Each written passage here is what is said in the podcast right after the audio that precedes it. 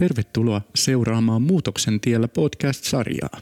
Tässä podcastissa paneudutaan asioihin muutoksen taustalla. Tänään on 24.3.2020. Ollaan saatu haastatteluun Satu Lekola Kohtaus rystä. Satu, sä toimit siellä toiminnanjohtajana. Kerrotko ihan pikkusen itsestäsi ja myös Kohtaus rystä? Kiitokset kutsusta ja moi vaan kaikille. Mä oon tosiaan Satu ja on Kohtaus ryssä toiminnanjohtajana. Ja Kohtaus on kohtuullisen uusi toimija. Me ollaan vasta viitisen vuotta toimittu ja siitäkin vasta kolme vuotta aktiivisemmin. Ja toimitaan täällä Helsingin alueella ja tehdään tällaista sosiaalista nuorisotyötä nuorten aikuisten eli 18-29-vuotiaiden parissa. Ja meidän toiminta on keskittynyt tällä hetkellä oikeastaan pelkästään tällaisten kaupunkiolohuoneiden pyörittämiseen. Eli me tehdään tällaista yhteisöllistä toimintaa ja meillä on kaksi kaupunkiolohuonetta Helsingissä. Toinen on Vallilassa, joka on ollut jo vähän pidempään, eli kolme vuotta, ja toinen sitten Helsingin Malmilla, joka avautui vasta viime vuoden syyskuussa.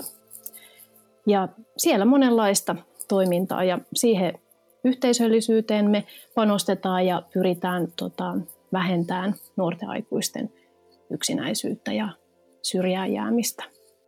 Millä tavalla tämä koronatilanne kosketti teidän toimintaa? No kyllähän tämä tietysti niin kuin varmaan kaikille tuli meille niin kuin hirveän nopeasti tämä niin kuin koko tilanne tai se, miten se niin kuin kehittyi. Että, että siinä maaliskuun puolessa välissä, mitähän se olisi ollut joku viikko 11, niin alettiin vähän heräileen siihen, että, että nyt tämä on menossa niin kuin pahempaan suuntaan. Ja, ja sitten kun alkoi tulee uutisia, niin kuin, muut toimijat alkoi alko niin kuin joko pohtimaan sulkemista, toiminnan sulkemista ja, ja sitten, tai sitten jo niin kuin sulkemaan toimipaikkoja, niin me alettiin siinä vaiheessa kyllä sit myös niin kuin vakavasti miettiä ja, ja seuraamaan kyllä todella aktiivisesti niin kuin niitä toimenpiteitä, mitä sitten hallitus alkoi tekemään ja pohtimaan. Laitoitte tilat kiinni ja siirsitte toiminnan verkkoon. Millaista toimintaa teillä nyt sitten on? Joo, me päätettiin sulkea kaupunkiolohuoneet ja päätettiin siirtyä Discordiin.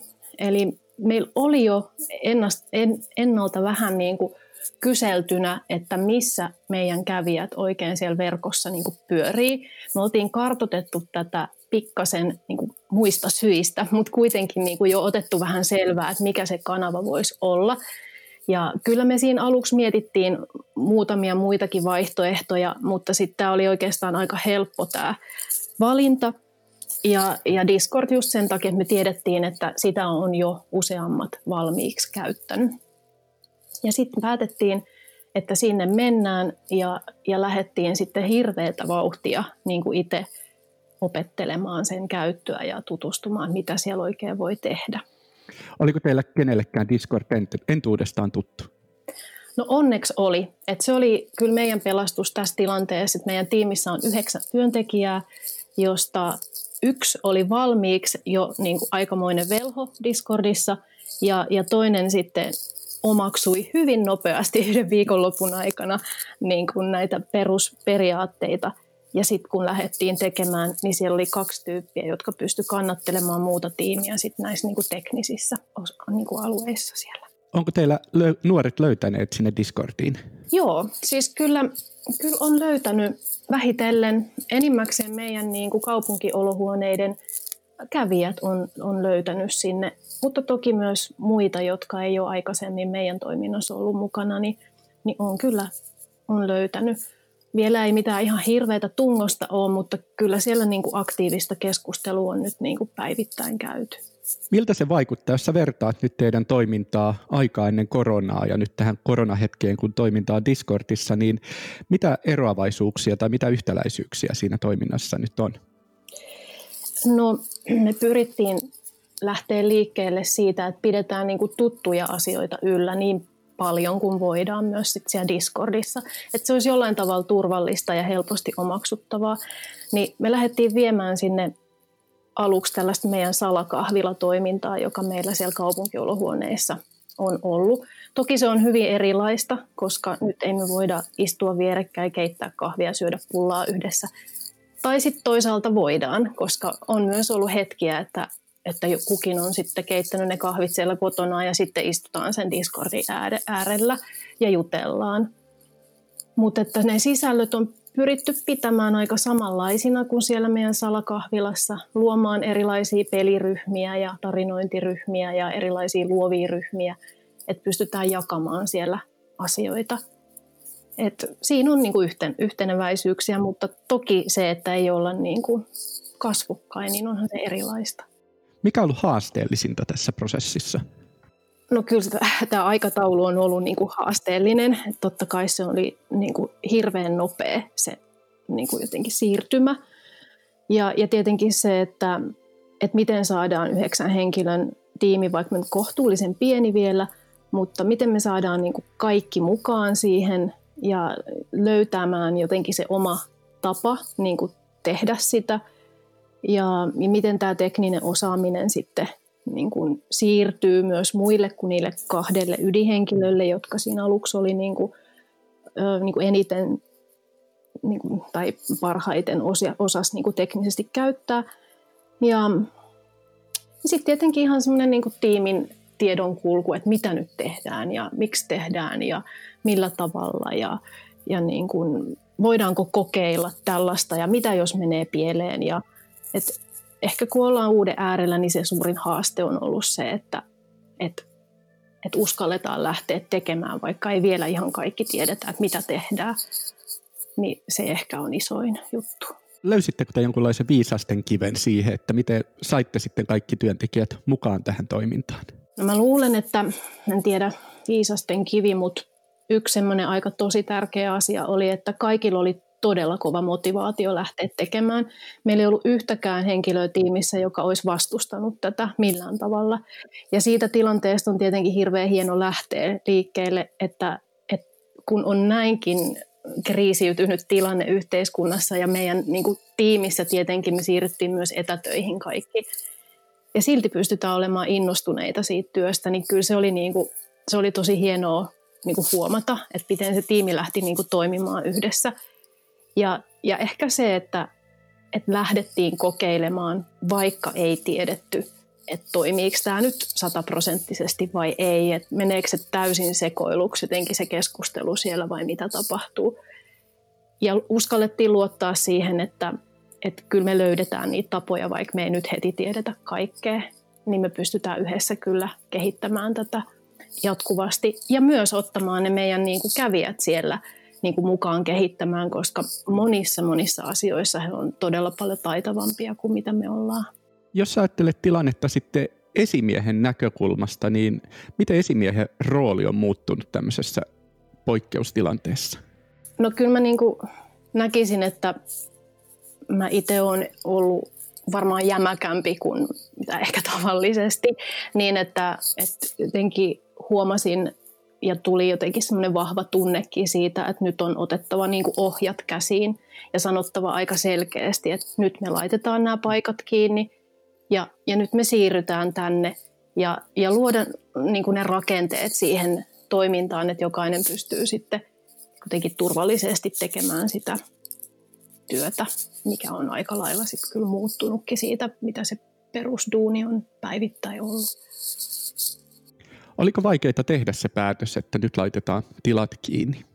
No kyllä se aluksi oli vähän vaikeaa ja sellaista epävarmaa, että mitä tässä nyt kuuluu tehdä, mikä on turvallista ja mitä tietoa tässä nyt niin kuin seurataan ja miten niin kuin, millä aikataululla ja näin, mutta kyllä sitten sen yhden viikonlopun jälkeen, kun siinä sovittiimmekin, että seurataan tämä viikonloppu, mitä tapahtuu ja maanantaina tehdään päätös, niin kyllä mä aika selkeästi jo niin kuin tiesin maanantai-aamuna ja oikeastaan jo silloin viikonloppuna, että kyllä me tullaan niin kuin paikat sulkemaan.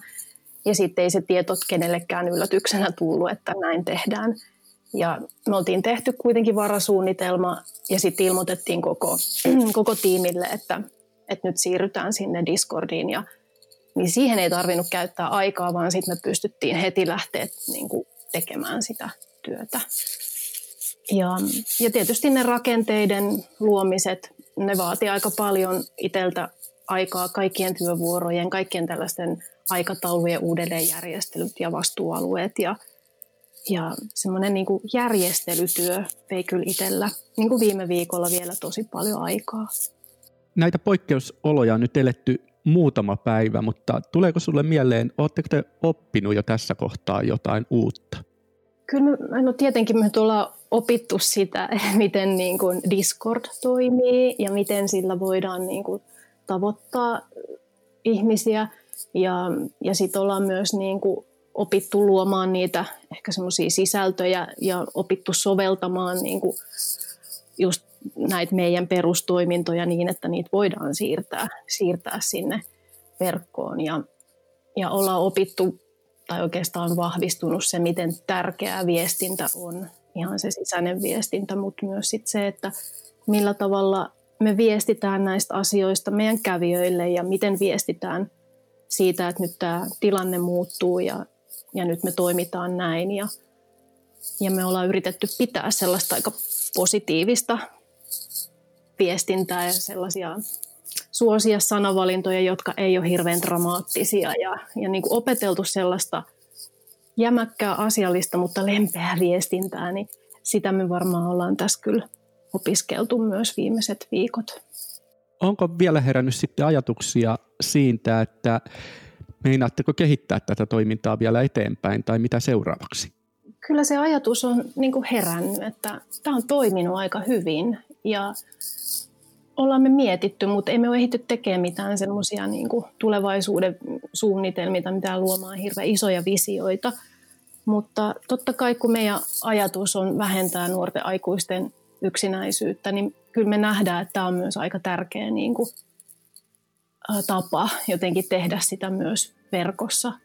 Et vaikka me ollaan oltu hyvin vahvasti sitä mieltä, että tämmöiset live-kohtaamiset ja lämmin, lämmin ja laadukas kohtaaminen on tosi tärkeää kasvotusten, mutta nyt me ollaan kyllä myös opittu, että sitä voi tapahtua myös tuolla niin kuin online.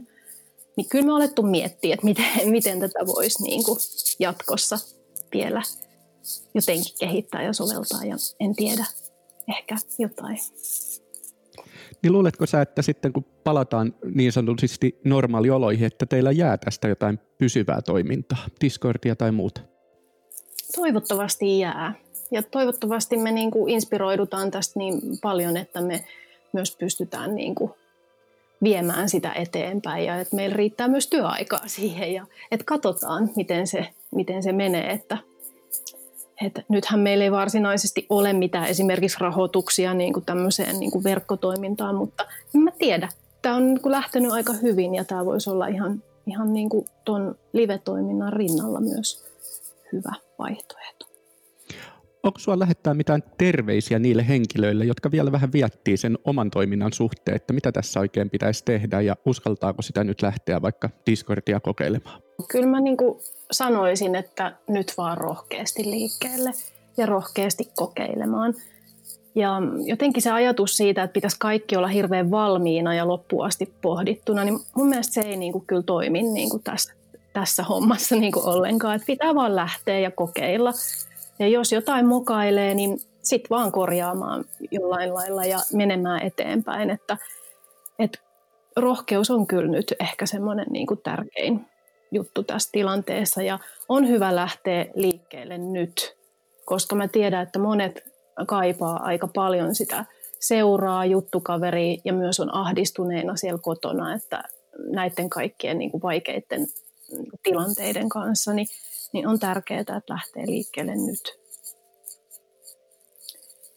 Joo, ja mm, sitten ehkä niin kuin se, että jos miettii nyt, miten tällaista niin kuin prosessia sitten johdetaan, niin, niin kyllä mä niin kuin näkisin, että, että jotenkin semmoinen niin selkeä, selkeiden rakenteiden ja vastuiden niin kuin luominen on, on niin kuin tärkeää. Se helpottaa sen tiimin työskentelyä ja silloin he pystyvät keskittyä siihen, missä he on hyviä, eli tuottamaan sitä sisältöä sinne verkkoon ja olemaan niin kuin tavoitettavissa niille nuorille, ketä siellä pyörii.